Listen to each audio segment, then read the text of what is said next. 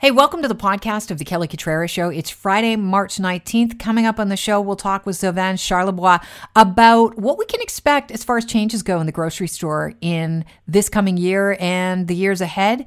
We'll also talk with Mark Salzman about some interesting tech headlines that might have caught your eye. Is Instagram going after your kids now? We'll talk about that. But first, a lot of people are going to have a spring in their step, especially after the news yesterday out of the U.S. that they are sending us 1.5 million doses of something they can't use, but we can, AstraZeneca vaccine. It really hasn't been cleared for emergency use in the States, but it certainly has here, and we should get it in the next week or so. Yesterday, our premier was holding a press conference, and someone in the press gallery asked him what he thought of the news. Here's what he had to say. Oh, God bless America. They're coming to our rescue. Thank God.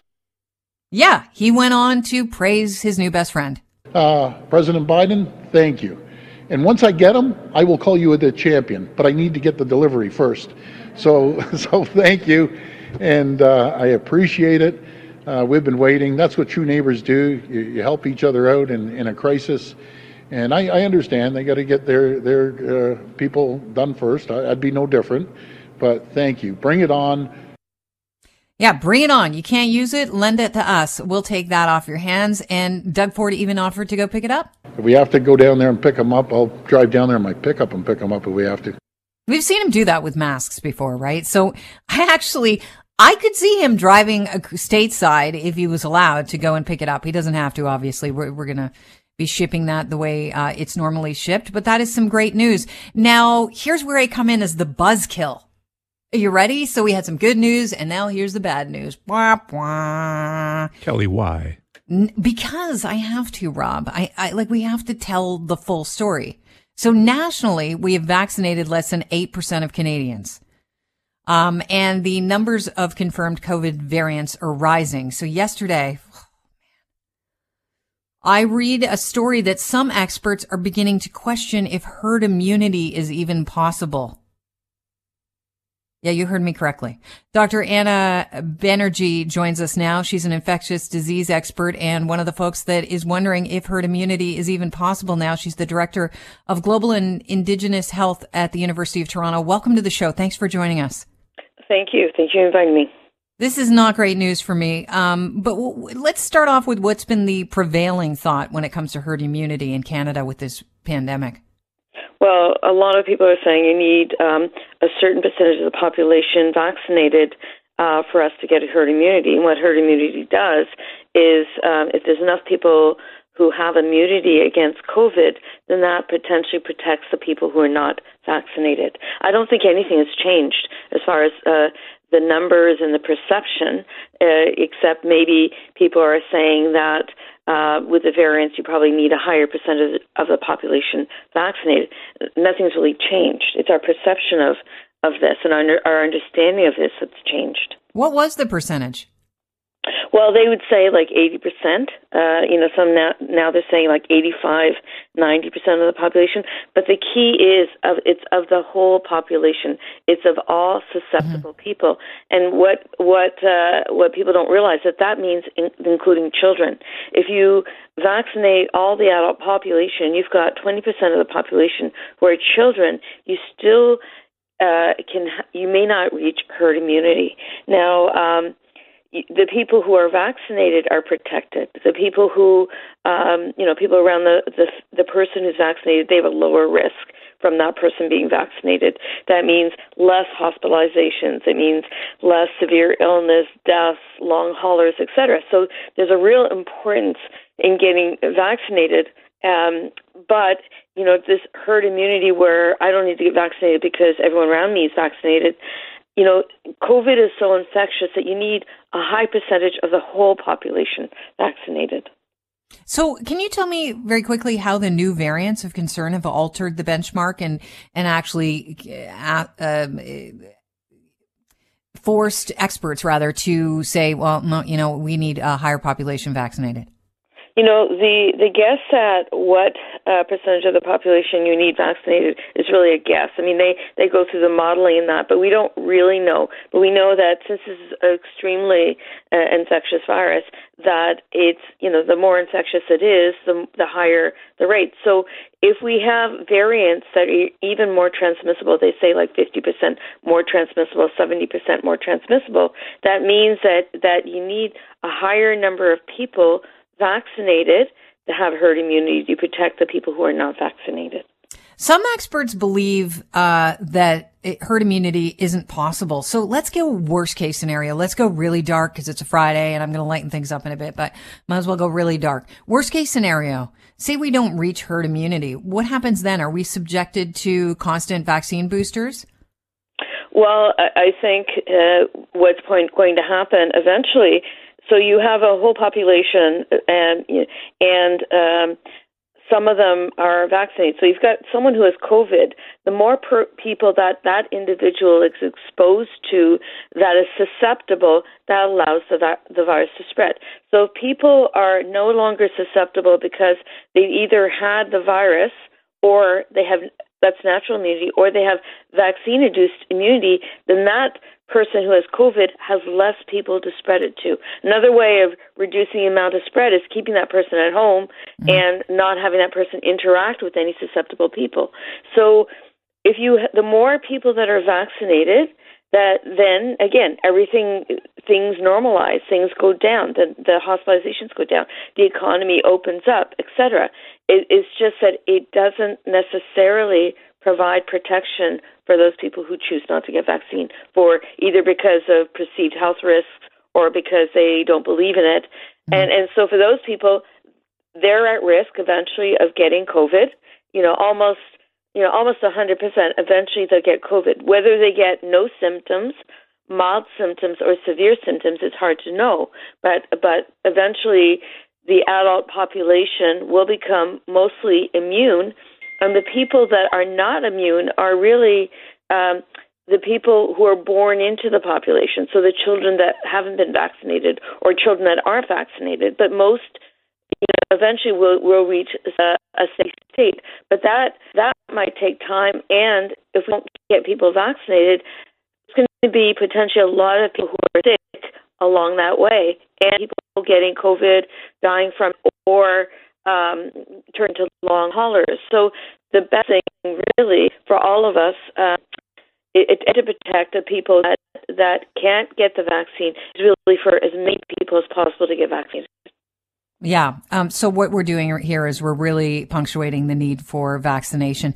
Deputy Chief Public Health Officer Dr. Howard Njoo has said that even when the vaccines become widespread, there will need to be precautionary measures like frequent hand washing, physical distancing, mask wearing in place for some time. He actually said this, quote, "I don't think we'll ever get back to what normal was.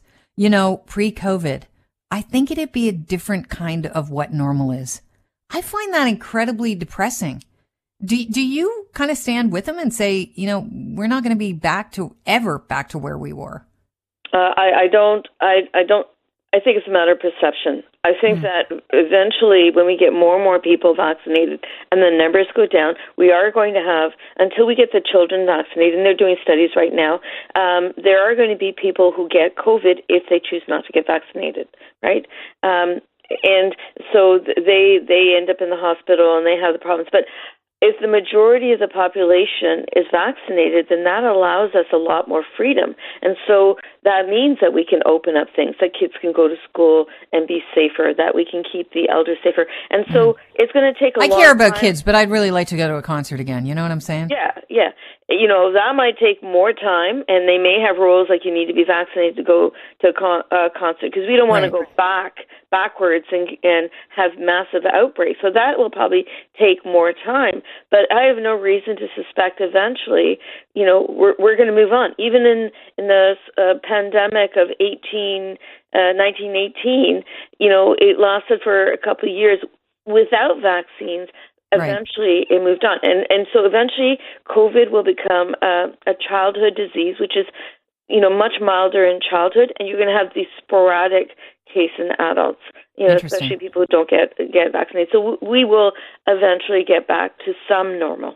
All right. Well, this story isn't really the bad news story that I thought it was going to be based on that headline. But if I can ask you one more question before I let you go, there's growing consensus among medical experts that Ontario's third wave of COVID-19, it started. And there are experts warning now that this third wave may affect younger people and they may become sicker this time around. What are you thinking with regard to the third wave and the demographic?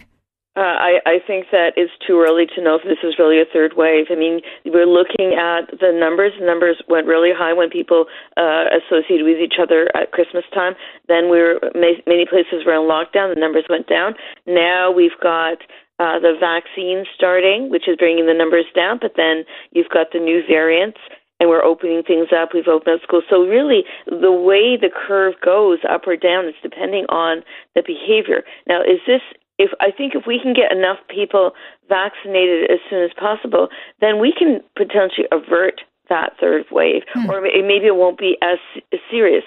So it's really a race against time to get as many people vaccinated as possible, and then we could, you know, hopefully avoid more lockdowns and going backwards. But, you know, we have to respond to the number of cases of COVID and make those decisions. But I'm hopeful. Maybe I'm wrong, but I'm hopeful that if we get enough people vaccinated as soon as possible, that we're not going to have another catastrophic couple of months. Well, that shipment from the U.S. should help us a little bit with that. I really appreciate your time, Dr. Banerjee. It's been a pleasure talking to you. My pleasure, too. Thank you. Bye-bye. Thanks so much. I love it when we have experts on that can, you know, put things into perspective. Sometimes a headline can seem really scary, and it's nice to get you know, an educated opinion on exactly what is in with the context. Put that headline in context. And that's what we try and do on the show for you daily. Because, you know, hey, let's face it, I don't want to be a buzzkill. I've been spending a lot of time reading online stories and columns, and a lot of them involve some interesting tech stories. So welcome to the show, our guest, Mark Salzman. He is a technology expert and friend of mine, as I like to refer to him as. Mark, welcome. Good to have you on. Likewise. Thanks for having me. Good to chat with you, Kelly. Hope you're feeling better. I am feeling a lot better. I had a lot of time to binge stuff on Netflix. By the way, if I can give you documentation right now on Netflix, it's hard to watch because the subject matter is pretty intense, but Farrow versus Allen is... Yeah, I heard about that. Great. Right? Yeah, it's very, very convincing. So after I'm binging Superstore. It's a bit lighter. You know what? I tried to binge that. Funny. Chris Creston told me about it. I watched episode 1 and I may have gotten through episode 2, and I looked at my husband and he looked at me and I'm like, eh. And he's like, hey. I give it a bit more time. How much time? By the way, how many episodes? So, I don't know. I'm in the 5th season. It's the second last one. I think it's hilarious. It did take a little while to get into the characters, but it's an office comedy meets Walmart. You know, so it's. I think the characters are hilarious. I don't know what your listeners think, but it does take a while. But my wife Kelly and I. Yeah, and she spells her name a little different than yours. Yes, we're loving it. I won't hold that against her, although it's wrong. So, anyways, lots of good stuff on Netflix. Let's face it, and what a year to binge too, right? If you are looking, this is Netflix aside. Now we're getting down a hole here, but we might as well go down because I know people love this stuff. Red Oaks on Amazon Prime is, I would say, better than a Superstore. If you wanted to binge something that's light and easy, it's great. Paul Reiser is in it, and a bunch of other people that I don't know. So is Seth Meyers' brother. Wow, cool. Yeah, thanks for the reco. It's awesome. Pretty good. And, you know, it's nice and light. And I think it might have been from 2014, but that's a goodie. Goodie. Thank you. All right, you're very welcome. And maybe I'll give Superstore a try after I binge other things I'm interested in. Okay, so... After 14 years, Netflix killing its most popular feature. This was big news earlier on this week. What exactly are we talking about here?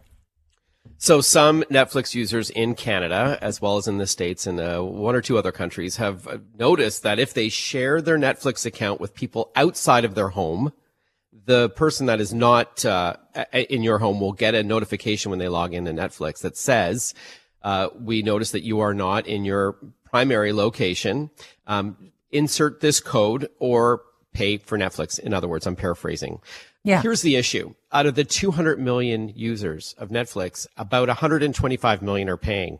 The other 60 odd million or 70 million are using these accounts. So like, for example, Kelly, you know, my twins are off to university. One's in Western, in London, and one's in Guelph. My daughter's in Guelph. They both can watch my Netflix account because I gave them the password.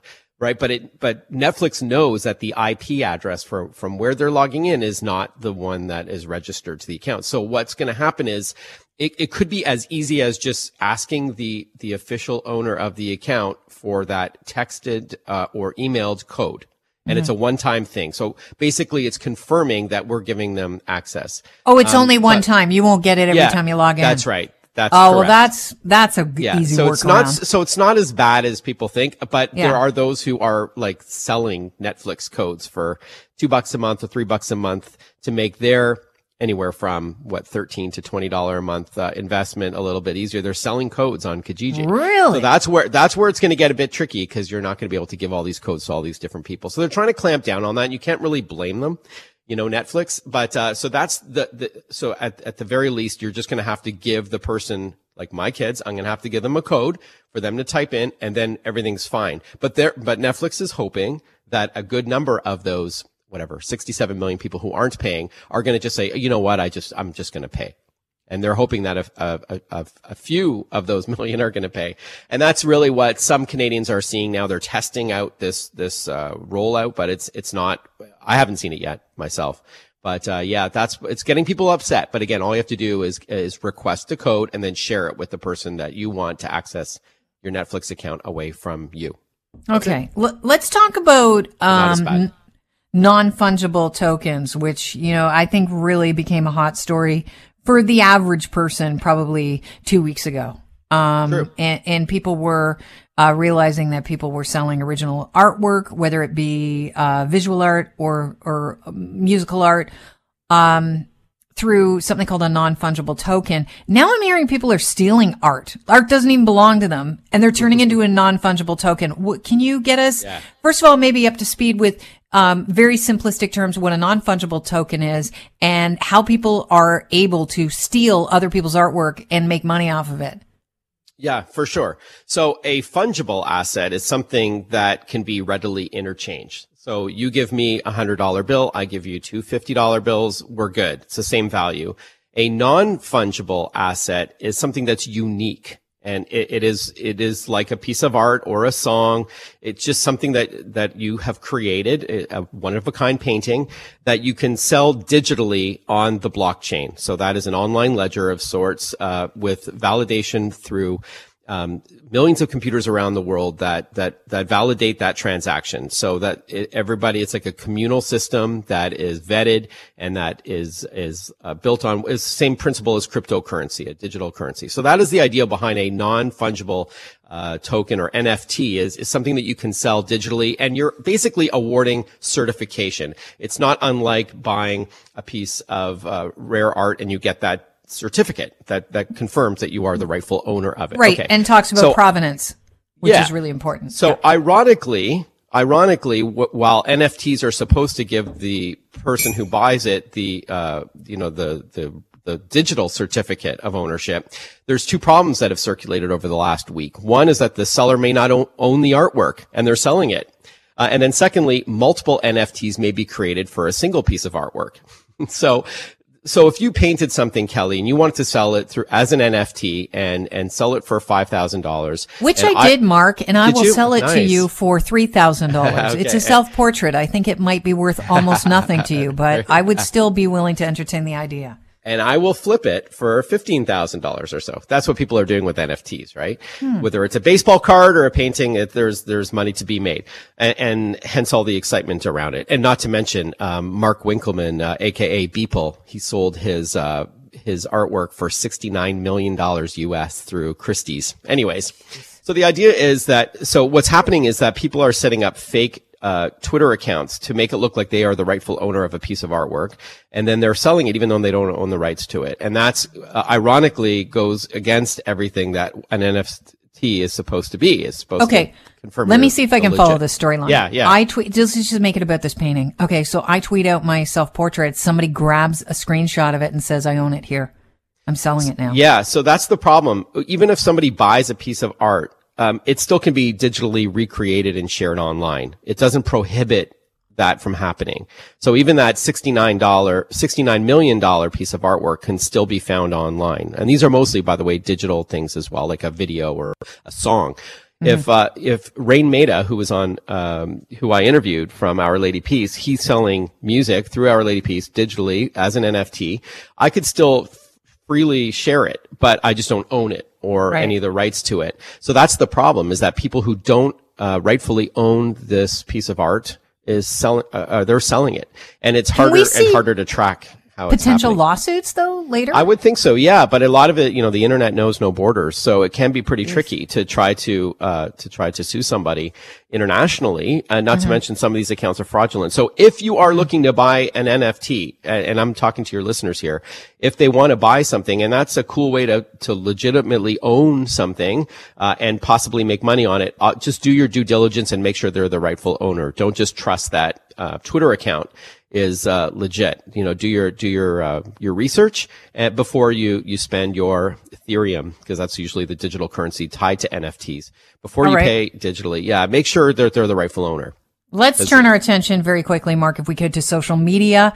Yep. For years, you had to prove your age, or somehow prove your age is very loose, in order to have a Facebook account. Now, Facebook is exploring the idea of creating an under 13 platform. Can you talk about this? So yeah, with lots of backlash online, Instagram for kids, basically. So Facebook has tried in the past. In 2017, they launched Messenger Kids, which was a version. Oh boy. Talk about a bad, Freudian slip there. Yeah, exactly. So it was a version of the popular texting app for kids designed for those ages 6 to 12. But that Messenger Kids app drew scrutiny because there was a flaw where kids could still interact with adults. So it defeated the whole purpose of a protected platform for kids. And do we really want to get kids on social media and all the negative things that it brings to the table that young? But that's a whole other conversation. But so Facebook says that they are back again, and they think that they can do it better and more with a, of an Instagram feel for kids. It's very early stages, but they, the problem is that kids are increasingly asking their parents to get on these platforms, and they're not allowed if they're under a certain age. So they're saying, well, we can maybe do this right. And now it's our second kick at the can. But a lot of people online are saying this is just a bad idea from the get-go.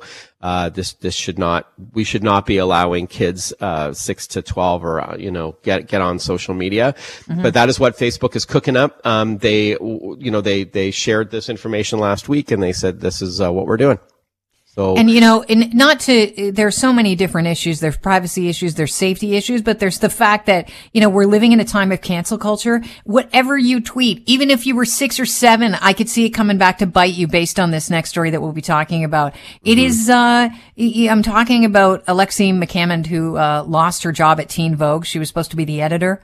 She has now been, canceled because of a tweet that she put out when she was 17. Look, it doesn't matter how woke you are now. People are going back in your past, and they are digging things up. And this is exactly why you don't want your kids on social media, because kids are stupid.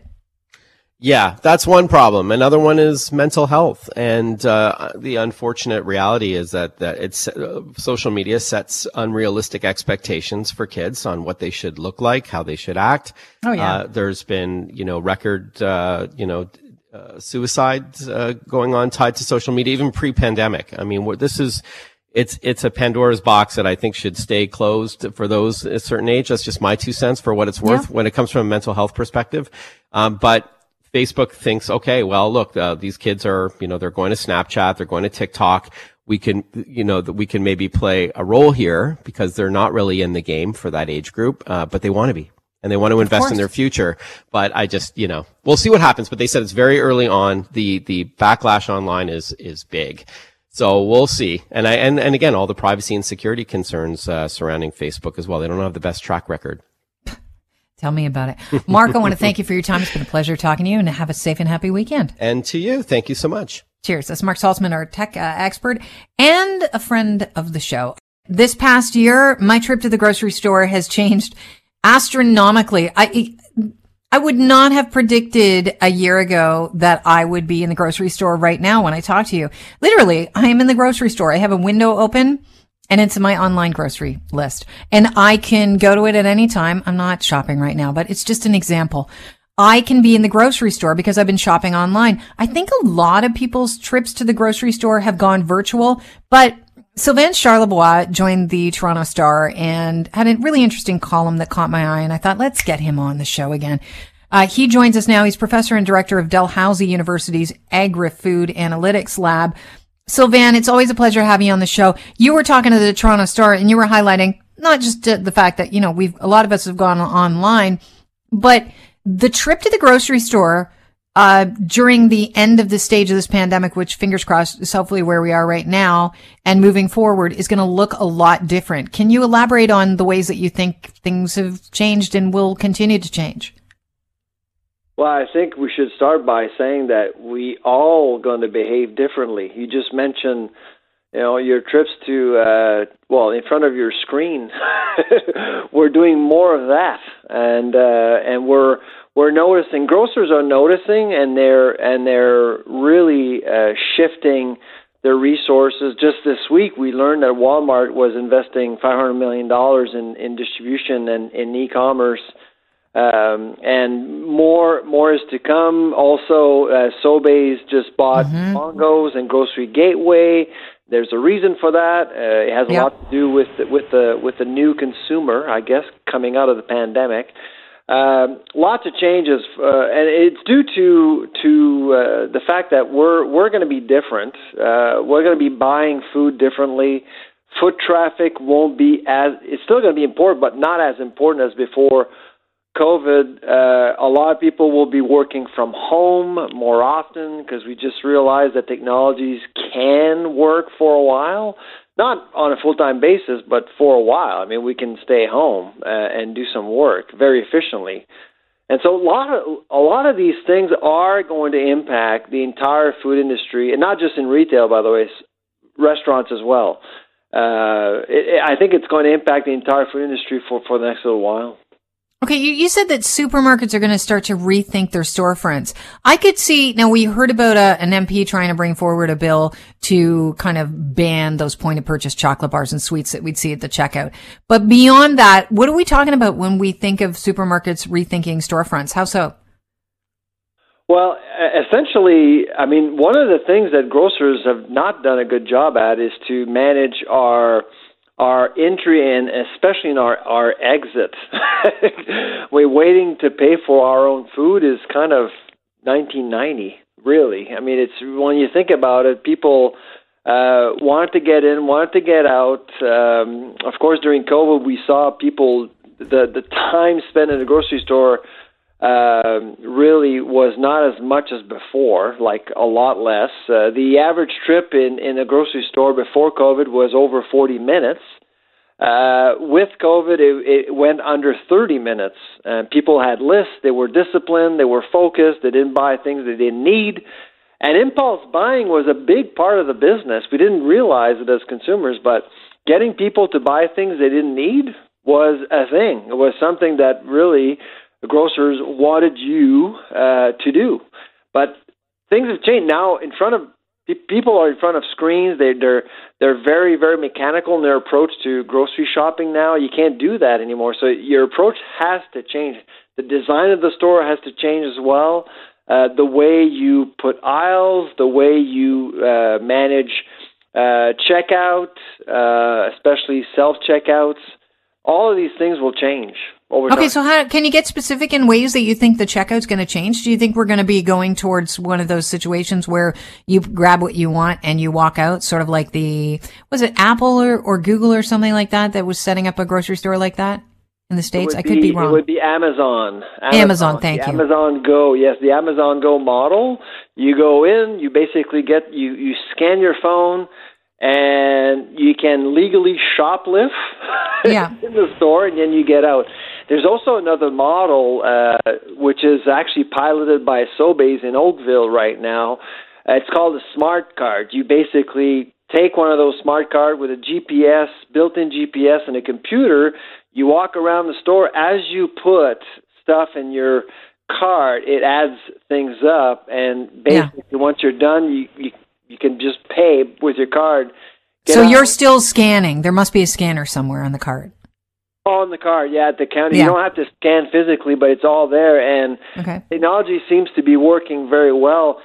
In essence, grocers will try to not only get you to save some time, but it will also enhance your experience. So the smart card could tell you recipes for tonight. So you just grab, say, a pack of ground beef. It could actually prompt you a recipe. Here are some spices you can find in aisle 5 that could actually go well with the ground beef you're buying right now, sort of thing. It's called rice-a-roni. Yeah, exactly. Mm-hmm. Yeah, so AI, we're expecting more artificial intelligence, more analytics. Grocers are starting to realize that they were ill-equipped to manage stores with the panic buying last year at the start of COVID. How are they dealing with that? Prepared. Exactly. So how are they dealing with that? Well, with forecasting, with machine learning, with different technologies, you can predict. I mean, the panic buying episode last year was obviously extreme, but people don't realize, but the weather itself impacts how you buy food. If it's raining outside, you're not going to buy barbecue stuff. Right. If you have a stack of barbecue stuff as a grocer, you're going to be stuck with it. So how do you get people to buy different products that may not be in demand or could be in high demand given the weather? And those are things that I don't think the industry has done a good job in assessing, predicting, forecasting. These are things that I suspect we're going to see more and more. I actually even will go even further. I actually see real-time pricing. So in the morning, you show up at 9 o'clock. Like surge pricing? Real-time pricing. So what do you mean, surge pricing? Like if it's more popular, it's going to cost more? Let's say that you go into the store at 9 o'clock in the morning. There's plenty of tomatoes, okay? Mm-hmm. There's a price there. But let's say, for example, by 5 o'clock in the afternoon, another person walks in, and there's still a lot of inventory because that day people just didn't buy tomatoes. They'll probably put it at half price right away. All pricing would be digitalized. Yeah. Okay, so we won't see surge pricing. We'll see discount pricing based on overstock. Based on supply and demand. Wow. Yeah. I can get in. Hey, everybody loves a deal. Well, here's the thing. With COVID, people working from home, the 4-day work week. Right now, the busiest day of the week is Saturday for grocery shopping. Number 2 is Sunday. Well, I could potentially see Friday or even Mondays being busier, and grocers will have to be ready for that because typically when you walk in on a Monday, there's nothing. Shelves are empty because the weekend is done. That's going to have to change too. Wait, why do you predict it being busier on a weekday? Because people may actually be working 4-day week, like 4-day a week, or they may actually decide to work 3 days at work, 2 days at home. Okay, I got you. So they don't have to do it on their weekend. Their weekend can be for them, but they're going to fit it into the Monday. Absolutely. Yep. Oh, a lot of changes going on. So you think that the gross... Power to data. Listen, a friend of mine just went on, they're taking some online courses. I don't know if they said it was like available, if it was an online course on data from MIT or something like that they'd open up during the pandemic. She's like, I'm learning about big data because I don't think I can do my job without it. Exactly. And I think, I mean, the food industry is traditional. It's all about culture. And it hasn't evolved as much as other sectors, but I think that COVID really has pushed most companies to think differently about data and how to predict our behavior. If you're shopping online, they're learning about you. Absolutely. That's easy. Oh, yeah. Of course. Yeah. Yeah, they're constantly saying, hey, do you want this based on that? Do you want this based on that? Amazon does. Amazon has built an empire just because they're able to predict exactly what you will want next. That's what Amazon does very well, beyond the logistics, of course, and the data that they use to sell stuff to us. They know exactly how we're going to behave next, and that's what the grocery industry needs to do more. Well, Sylvain, it's always a pleasure talking to you. I think it's been really illuminating and interesting, and we'll look to the future and see if any of these predictions come to pass. Thank you so much for joining us. Take care. Bye. Have a great day. Sylvain Charlebois is a professor and director of Dalhousie University's Agri-Food Analytics Lab. Interesting stuff. Hey, thanks for joining us. Always a pleasure having you along on the podcast. If you have some time Monday between 9 and noon, we broadcast live, and you can tune in at 640toronto.com or on your radio.